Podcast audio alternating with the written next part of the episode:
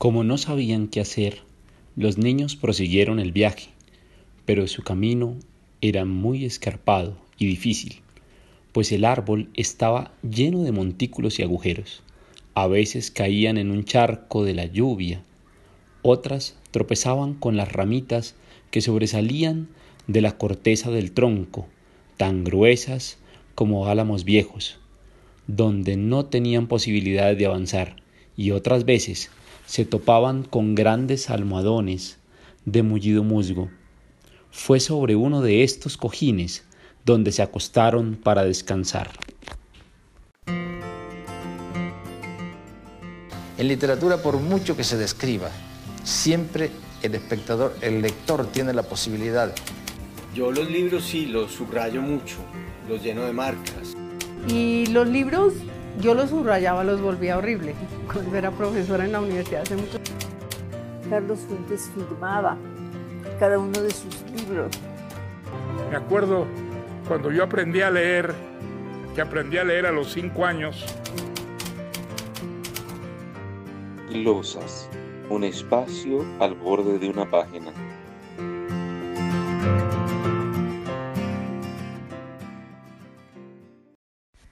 Bueno, estamos de regreso en Glosas. Este es la, el segundo intento de grabar este episodio. Eh, queremos eh, pedir excusas, como siempre, em, por nuestra falta de puntualidad a la hora de publicar y de grabar, pero es que tenemos, digamos que muchos compromisos, estamos en cierre de semestre, en cierre de muchas cosas, que se hace que todo se embolate un poco. Sin embargo, eh, pues no queremos dejar de hacer este capítulo antes de acabar el año, eh, cerrando con esto eh, la temporada de glosas, esperando que sea muy fructífera. Quien no ha escuchado más de glosas, sino este episodio, termine de escucharlo y vuelve al primero y tiene ahí una serie de, lecturas pues, y de glosas interesantes. el otro año, si Dios lo permite y el colegio nos sigue patrocinando, publicidad política casi pagada, eh, seguiremos, seguiremos con glosas, seguiremos glosando textos y vienen una, una sorpresa que estamos todavía terminando de cuadrar con Santiago, que ojalá, ojalá se nos dé. Santi, ¿cómo estás? Bueno, un saludito para todos, también pues para Julián, que otra vez estamos aquí de nuevo, eh, glosando. Bueno, la verdad ya habíamos glosado hace algún tiempo, pero no habíamos tenido la oportunidad de reunirnos a, a grabar pues este episodio. Oiga, por fin glosa sin gripa, no había quedado en cuenta. Sí, la otra. Llevamos como dos, como dos de agripados y una cosa así. Estamos eh, eh, en la moda de la gripa. Sí. Bueno, un saludo para todos nuestros oyentes. Si tú nos escuchas teniendo gripa, estamos contigo, te apoyamos, hemos pasado por Hemos pasado por ahí y se, se puede superar. Se puede salir de ella, moringa, propóleo y otros eh, sauco y, sauco y jengibre. no? Un buen libro. Tal cual. Eh, bueno, hoy tenemos un invitado especial para glosarlo, pues evidentemente. Eh, tenemos a George eh, McDonald. Sin la S. Sin la S. Sin la S. Con la S es el, es el de las hamburguesas feas y las buenas malteadas. Entonces... Hoy vamos entonces a glosar cuentos de hadas para todas las edades. Eh, este autor es considerado junto con Lewis uno de los mayores exponentes en escritura para niños, al menos de la época victoriana, ¿cierto? Sí, ahí hay que, hay que decir algo muy bonito y es que, claro, a uno le dicen cuentos de hadas y uno dice, uy, ¿cómo es la vuelta ahí, no? O sea, eso es solamente para los niños pequeños, lo puede leer cualquiera. Efectivamente, McDonald, ya entraremos en él, va a decir, mire, esto en realidad es para, para el que lo quiera leer, aquí hay unas cuestiones eh, interesantes. Pero antes de McDonald's, quiero abrir con Lewis, con un, con un texto que nos envió, de hecho lo envió en inglés, una de nuestras escuchas, eh, pero quiero decir que, pues por mi mal inglés, tuve que leerlo en inglés, medio entenderlo en inglés y pasar al español para poder entenderlo bien. Se trata de el inicio de em, las crónicas de Narnia, una dedicatoria que él hace, que Lewis hace para Lucy Barfield, que es em, su ahijada, y es para quien él escribe las crónicas, y entonces, o al menos el primer libro, y empieza así, mi querida Lucy, escribí esta historia para ti, pero cuando la empecé no había caído en cuenta de que las muchachas crecen más rápidamente que los libros. Por lo tanto, ya eres mayor para los cuentos de hadas y para cuando este relato esté impreso y encuadernado, serás aún mayor. Sin embargo, algún día serás lo bastante mayor para volver a leer cuentos de hadas, y entonces podrás sacarlo de la estantería superior, quitarle el polvo y decirme qué opinas de él. Probablemente yo estaré tan sordo que no te oiré, y seré tan viejo que no comprenderé nada de lo que digas. A pesar de todo, seguiré siendo tu afectuoso padrino, C.S. Lewis. Es, es una, es, es una nota bonita. Es bello. De hecho, lo que pasa es que yo publiqué el- en, en mi Instagram el- la foto del, del libro. Y, y esta persona me, me mandó el, el- Solamente me mandó el pedacito pequeño en, en inglés que decía. Por, eh, sin embargo, algún día será lo bastante mayor para volver a leer cuentos de hadas. Y yo le dije, pero venga, ¿eso de dónde salió? Y me manda la nota completa. Y me dice que, y le digo yo, pues cuando glosemos el texto lo, lo tendremos en cuenta porque realmente creo que, creo que es una nota muy, muy, muy bonita. Sí, ¿Usted es lo suficientemente mayor para volver a leer cuentos de hadas? A mí me gustan mucho los cuentos de hadas. eh, me gustan mucho los cuentos de Anderson, por ejemplo. Eh, sin embargo, en estos cuentos eh, noté pues una diferencia abismal, ¿no? Eh, tal vez debe ser por, por la diferencia pues de la época, ¿cierto? Pero digamos que hubo algunos que me gustaron mucho, otros de pronto no tanto, pero, pero sí digamos que fue un acercamiento interesante, ¿no? Eh, diría yo. Vi mucho humor político, en, al menos en, en algunos de estos cuentos, ¿no? Sobre todo en el primero, en el de la princesa liviana. Eh, ¿Qué encontró político en la princesa li- liviana? eh, bueno, por ejemplo, aquí eh, dice, puntos suspensivos, porque como tantos otros reyes, era un rey pequeño con un gran trono. Eh, entonces yo creo que eso le da un plus al, al que al, al, pues al escritor, pues que además era poeta, eh, y, e introduce poesía, ¿no? En, Sí. en los cuentos, pone Y canciones, canciones, poesías. Entonces le da como Ah, ah, un ritmo la, yo- a la lectura. Yo quiero mencionar, bueno, como siempre, hablemos un poquito de la edición. Este es un libro eh, de editorial Atalanta, o al menos el, el texto del, del que leímos nosotros, editorial Atalanta, eh, publicado en el, en el 2012.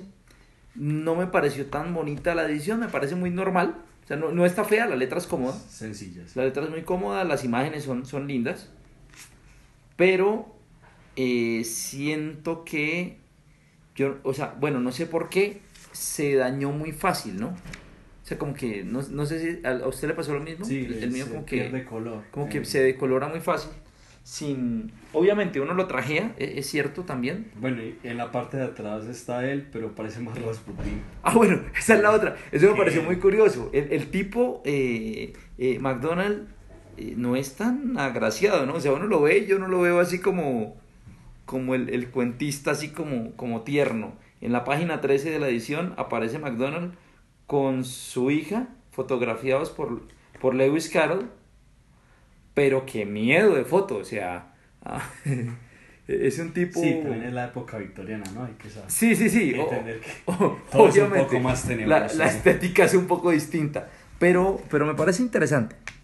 Ahora, quiero, quiero empezar con, con la parte introductoria del texto, que es de él mismo, que es donde habla de la imaginación fantástica.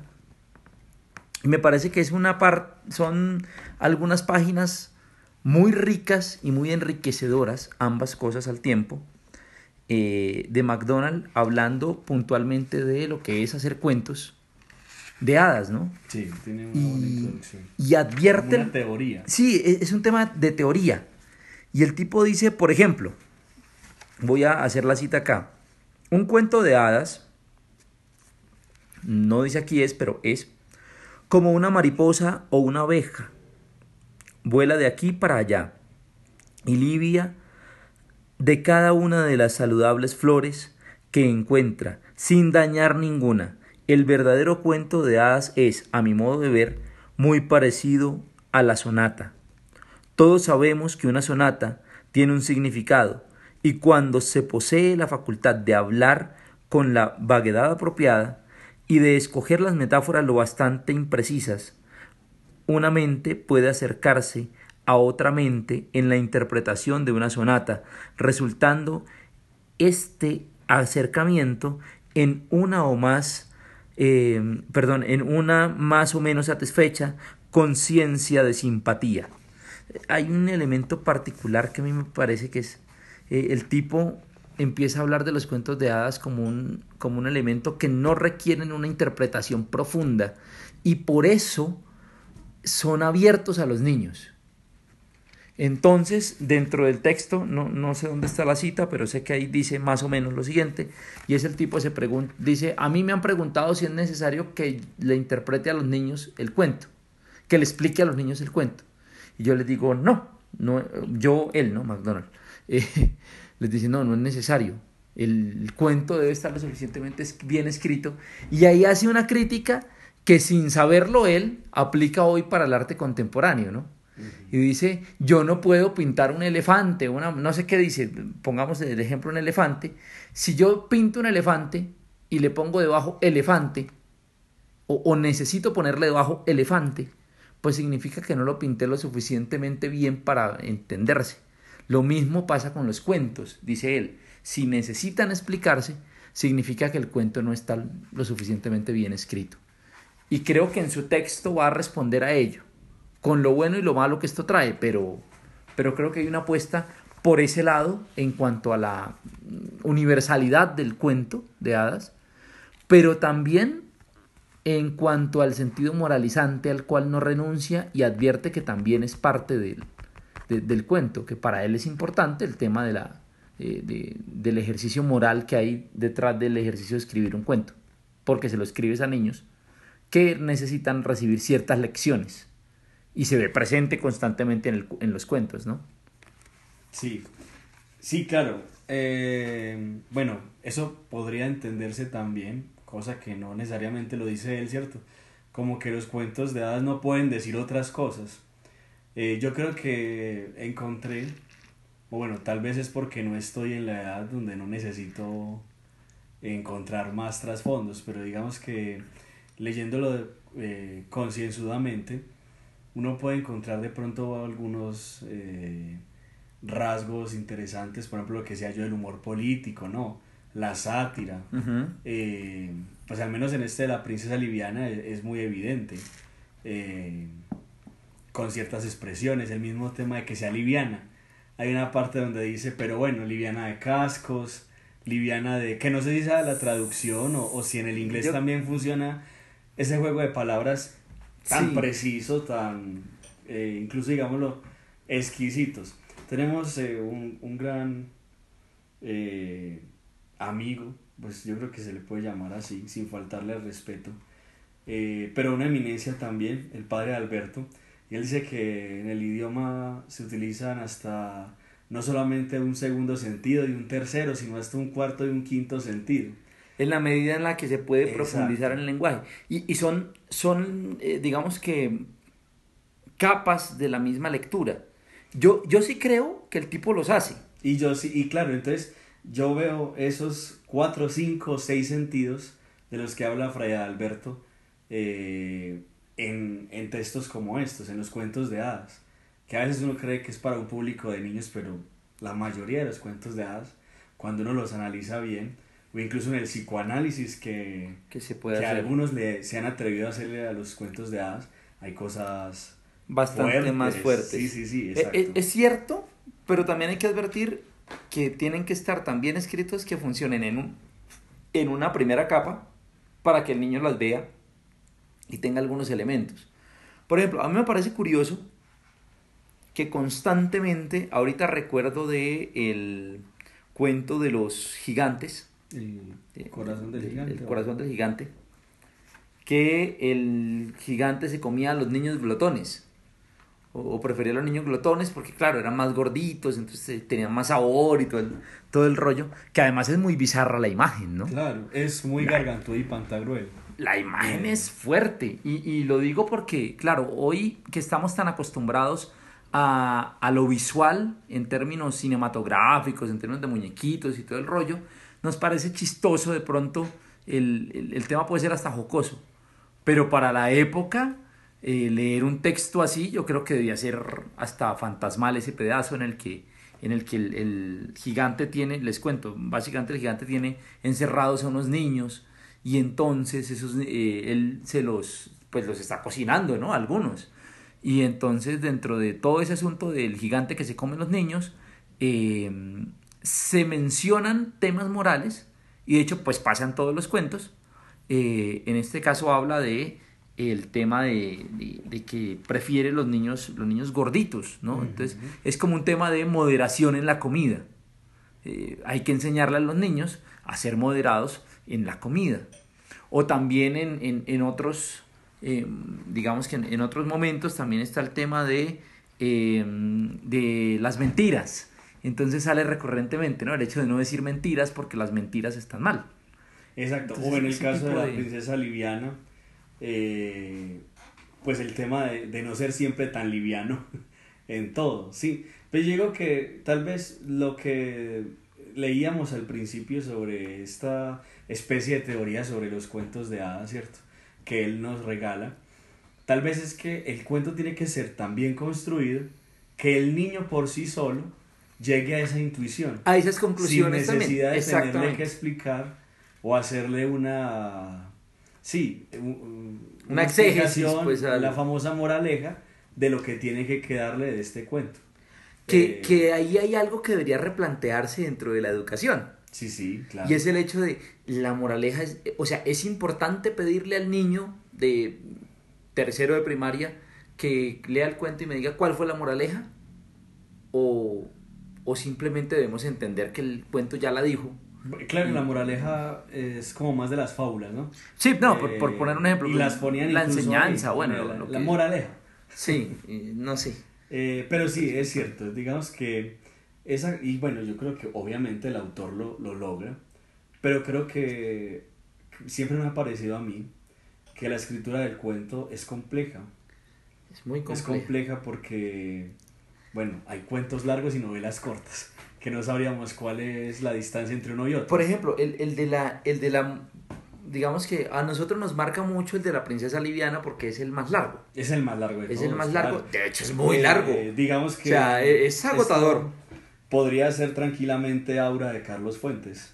A mí me parece, sí, Eh, a nivel de, de novela corta. sí, a mí me parece un poco agotador y esto pues también nosotros aquí decimos las cosas, eh, digamos Fue- que fue- sí. como son. A, a mí me pareció agotador. Empecé con muchas ganas, con mucho ánimo. Porque empecé y dije, uy, está distinto, me está mostrando otra perspectiva, es como otra especie de, de bella durmiente, pero no se duerme, sino que flota. Entonces, esto está interesante, pero me fue agotando. Y me tocó leerlo como en dos o tres sentadas, Sí. que esa es una nota característica, yo no me acuerdo si es Cortázar o es Poe, uno de los dos, el que dice que el cuento se tiene que leer en una sola sentada. Es decir, que la, la gran, lo que debe marcar un cuento para el buen cuentista es que se lea en una sola sentada, bien sea que sea de cinco páginas o de una, o de diez, pero que sea lo suficientemente entretenido y rápido como para leerse en una sentada. Y yo no fui capaz con ese primero. Con algunos de los otros sí, pero con, con el primero no. Sí, eh, por eso digamos que traemos como más a cola. Y bueno, también para que ustedes tengan la posibilidad de explorar por otros cuentos. No vamos a hacer un vulgar spoiler de cada uno de, De los cada cuentos que cuento, sí, presenta, ¿no? Porque si no, pues, eh, qué chiste. Y, y- y ahora, hay que decir, yo les puedo resumir la historia de la, de la princesa liviana en tres frases o en cuatro, pero creo que vale la pena leerlo. Claro. Si bien me costó, no significa que estuviera mal. Estuvo no, no. muy bueno. es muy entretenido y logra. O sea, son cuentos muy interesantes. A mí, ¿qué me gustó? Me gustó como la especie de sátira, vuelvo y, y hago énfasis en eso. Sí, es que Eh, esto es muy satírico, entonces Sí, eso lo, lo qué mueve. culpa, qué culpa que la gente sea tan delicada.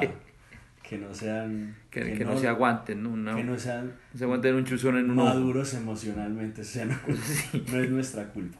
Bueno, pero volviendo a lo que nos incumbe, no a nuestra vida común, eh, creo que es un buen libro para acercarse, eh, por, ¿por qué no? Es un buen libro para recomendarle a nuestros sobrinos, hijos, para los que los tienen.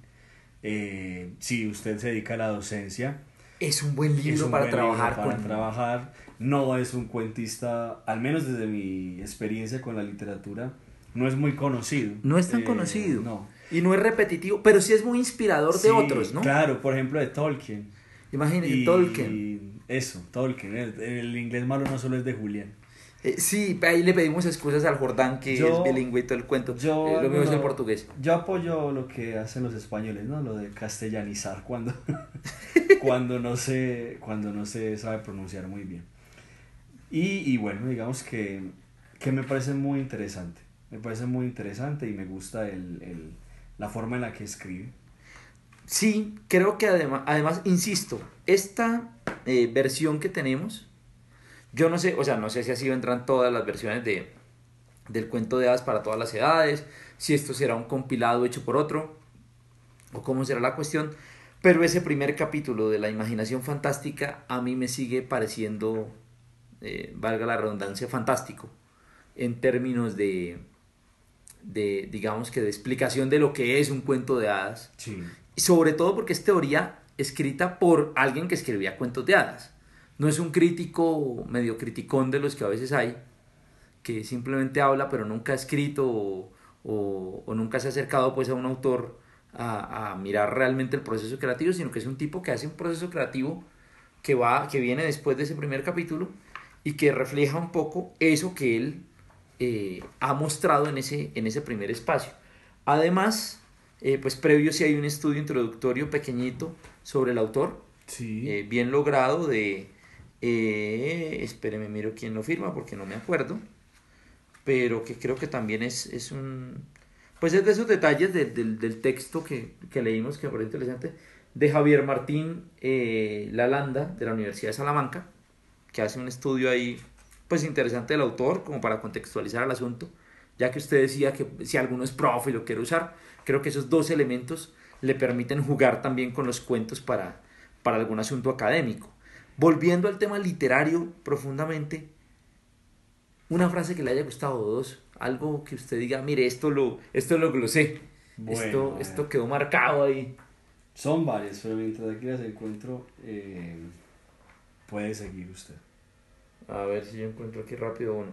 Ah, bueno, eh, eh, ustedes saben, creo que eso ya lo habíamos hablado en algún capítulo, que mientras mis libros son rayados por todos lados, los de Santiago no. Entonces Santiago tiene las, las marcas hechas de forma mucho más sutil, por eso le cuesta más encontrarlas. La mía las encuentra cualquiera porque están rayados literalmente. Bueno, claro que las encuentras si, si está rayado, porque si está reseñado no creo que lo entiendan mucho. Ah, bueno, sí. Sí, sí, la, la, en cuanto a letras, sí yo escribo con pluma de ganso, pero sin quitársela. Si lo deseas, Alicia, te llevaré a un... Ah, bueno, dato que a mí me pareció curioso.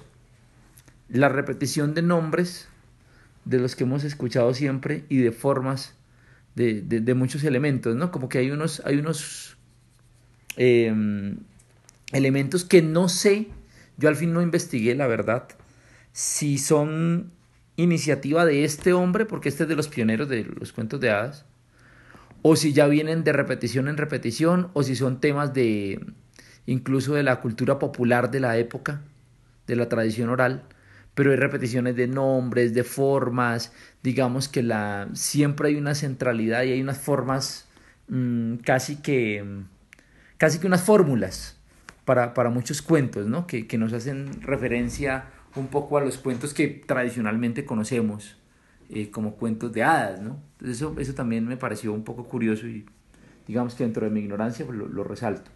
Si lo deseas, Alicia, te llevaré al lugar donde el sol siempre está poniéndose.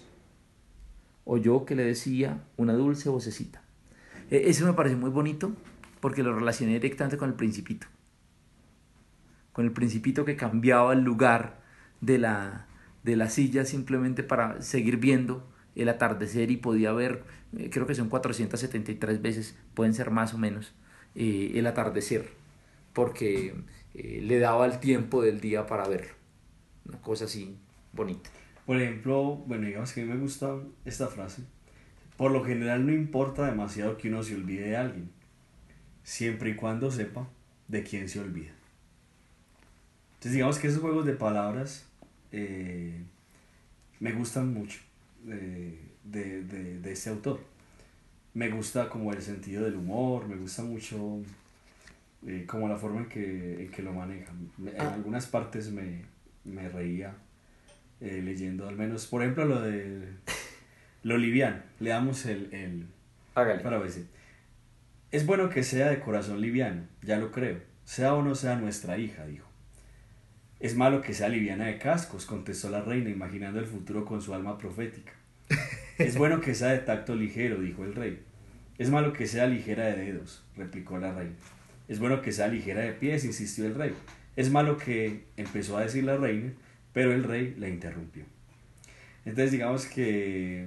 Ah, bueno, y luego dice más adelante, eh, el rey era rubio.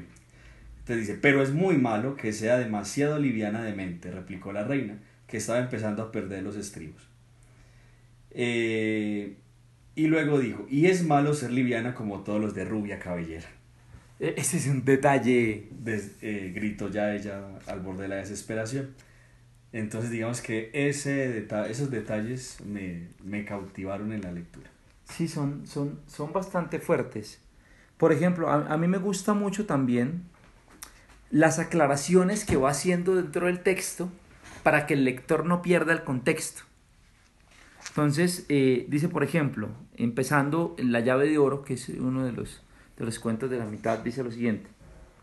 Es preciso decir que todas aquellas cosas que su tía abuela le contaba sobre la llave de oro no habrían sido más que pamplinas si la casita donde vivían no, hubiese, no se hubiese encontrado en los linderos del país de las hadas. Porque como todo el mundo sabe, fuera de los límites de este mágico país, nadie podría dar nunca con el lugar donde se encuentra el arco iris. E- Es un tema como, como de contexto, ¿no? Por un lado, de, de entender por qué era bonito lo que estaba sucediendo con, con el relato, que está hasta ahora empezando, pero también siento yo que es como diciéndole a los niños, oiga, tampoco vaya usted a, a irse detrás pensando que esto se va a dar así, ¿no? Creo que ese es un tema eh, que, que se, podría, se podría dar.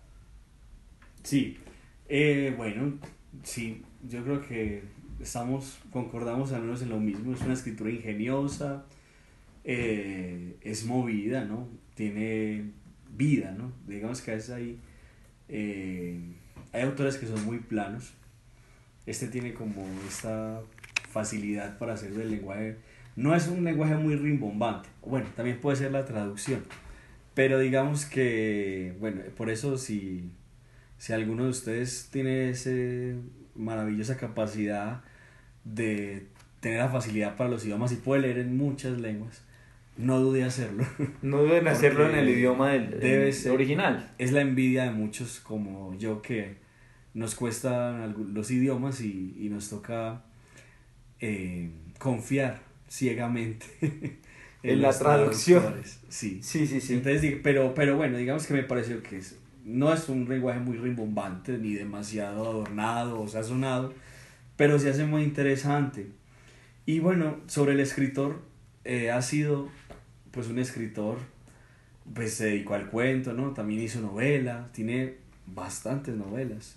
E- Es un Eh, tipo interesante. Y poesía, ¿no? Entonces digamos que, Yo creo es, que- una- es un perfil para quienes les gusta la literatura inglesa mm, que vale la pena ser explorado más a fondo, ¿no? Sí, de Eh, hecho yo, yo creo que, o sea, yo quedé picado con, con el hecho de atreverme a leer alguna novela de él luego. O sea, yo quedé Sí, con claro. ganas de, de acercarme a alguna, a alguna novela, será luego. Se le reconoce, la crítica lo reconoce más en el tema de los cuentos, ¿cierto? Eh, creo que, pero sin embargo, mm, Pues siempre está, está Eh, la posibilidad de un pues, tipo que se sí. arriesgó a hacer otras cosas. polifacético, ¿no? No se Sumar. queda solo con, una, con un intento. Y como decía Julián, pues ha inspirado a muchos otros grandes de la literatura, evidentemente, y, y, y creo que tiene mucho para aportarnos en nuestro acervo literario. Entonces, Es cierto. eh, Al- los invitamos a, yo no sé si ya lo glosaron, y si no, pues a que lo glosen. a, a glosarlo, a glosarlo, a leerlo, a glosarlo, a opinar en, en las redes que tenemos ahora. Entonces, eh, lo que les decía, en, en, en glosas, en glosas en, en Instagram, que nos encuentran como, como podcast glosas o glosas podcast. Ya les confirmo. Glosas podcast, arroba glosas podcast. eh, y ahí nos manden los, los mensajitos o a través del correo electrónico, que también es muy, muy, muy original glosaspodcast.gmail.com eh, Ahí esperamos sus, sus mensajes, sus opiniones de este y de todo lo que hemos leído hasta ahora. Se vienen, se vienen cosas interesantes el siguiente año. De entrada, hay que decir, el Colegio Jordán de Sajonia cumple 70 años Sí, claro. y tendremos eventos particulares alrededor de, de esta celebración. Ojalá nos, nos tengan en cuenta como glosas para, para, alguna, para algún elemento particular. Y si de pronto hay alguien que nos escucha y le gusta escribir y también quisiera que de pronto leyéramos lo que ustedes escriben eh, o que tienen escrito y nos lo quieren compartir, lo pueden hacer por nuestro correo por nuestro Instagram y también eh, podemos glosarlos a ustedes, ¿por qué no? Sí, podríamos arriesgarnos, a- así sea un cuento o, Algo o- corto, sí. o leer algo sencillo, se puede, no, no hay problema. igual esto es un espacio Arriesguese que aquí le damos palo. aficionados de la literatura. Eh, bueno, les cuento, vienen, vienen distintos em, textos. Voy a hablar de uno que ya tenemos, como para que se vayan alistando en, en enero.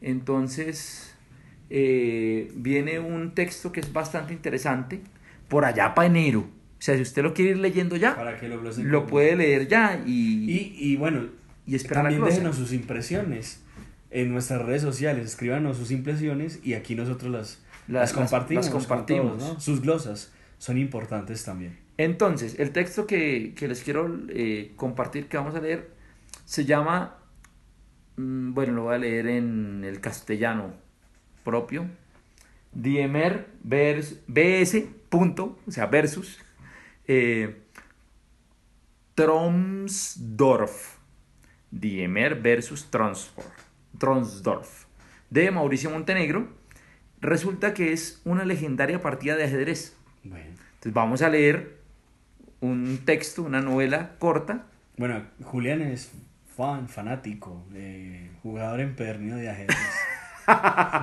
Más bien bastante aficionado, diría yo, eh, bastante mm, poco empedernido, pero bastante, bastante muy amateur, pero, pero sí me gusta, me agrada el ajedrez. No, ah, voy a hacer una infidencia.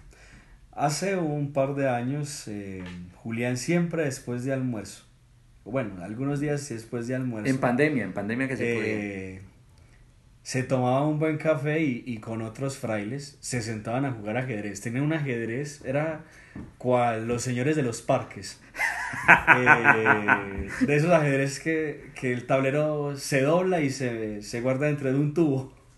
Y se sentaban, desplegaban su tablero de ajedrez portátil y se sentaban a jugar ajedrez y a tomar tinto y bueno, y, y, y a echar chisme. Entonces digamos que eh, este libro seguramente va a ser bastante conmemorativo, Conmemorativo. para Julián.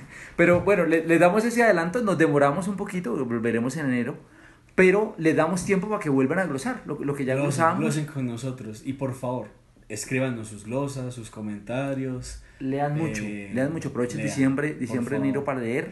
Y, y ya que Regalen libros. que no nos vamos a ver en ¡Ay, diciembre. ay! Navidad, Navidad. Regalen libros.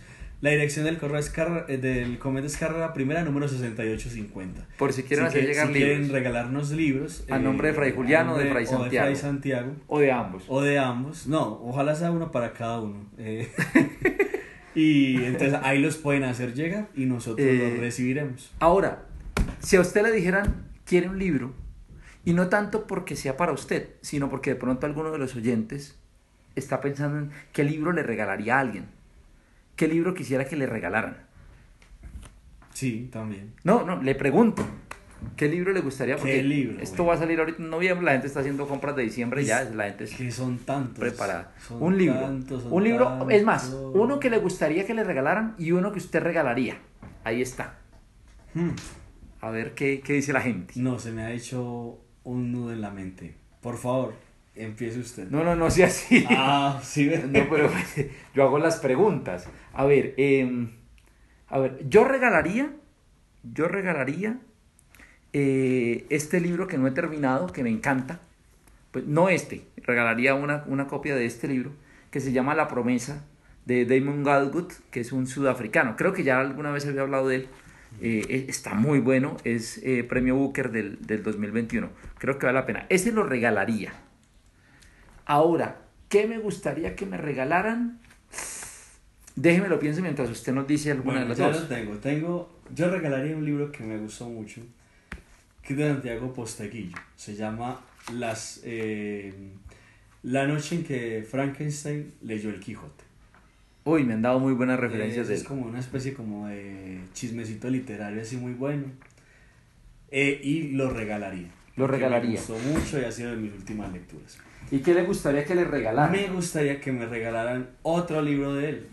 De Posteguillo. Bueno, dos libros quisiera que me regalaran. Sí. Yo sé que ustedes son personas dadivosas. generosas y de Sí, pronto nos, sí, sí, nos- nos claro. regalan algo. Por supuesto, si esto lo está escuchando el padre rector del colegio, que nos patrocina estos podcasts, ya sabe qué libros regalarnos.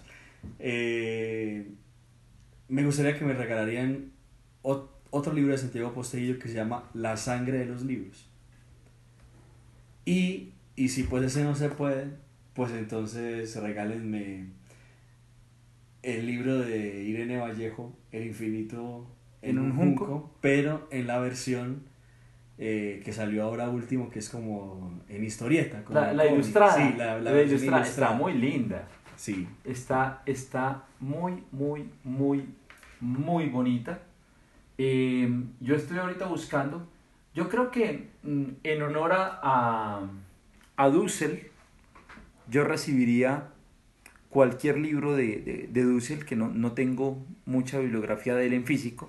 Incluso ahora, en este momento, el celular está reposando sobre un libro de Dussel que se llama Historia de la Filosofía y Filosofía de la Liberación. Sí, creo que estoy en, en mora de, de leer un poco más, más de Dussel, entonces, eh, nada, eh, recibiría un, un texto de Dussel o, o le recibiría... eh, ¿qué? ¿Qué le recibiría? A ver, La plata. pues la plata, bueno, un buen bono, un buen bono en una librería, en, prólogo, en por nuestros ejemplo, es- amigos de prólogo. con nuestro amigo de prólogo o con cualquier librería a la que ustedes frecuenten. Un saludo a los, a los libreros.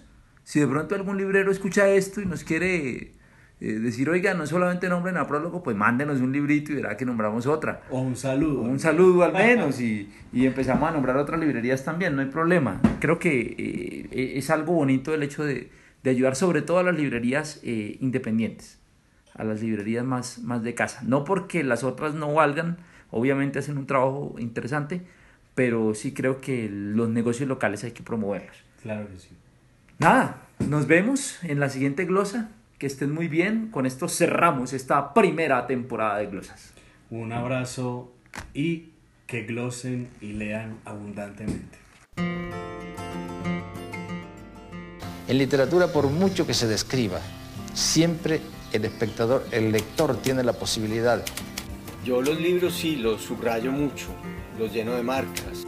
Y los libros, yo los subrayaba, los volvía horrible. Cuando era profesora en la universidad hace mucho Carlos Fuentes firmaba cada uno de sus libros. Me acuerdo cuando yo aprendí a leer, que aprendí a leer a los cinco años,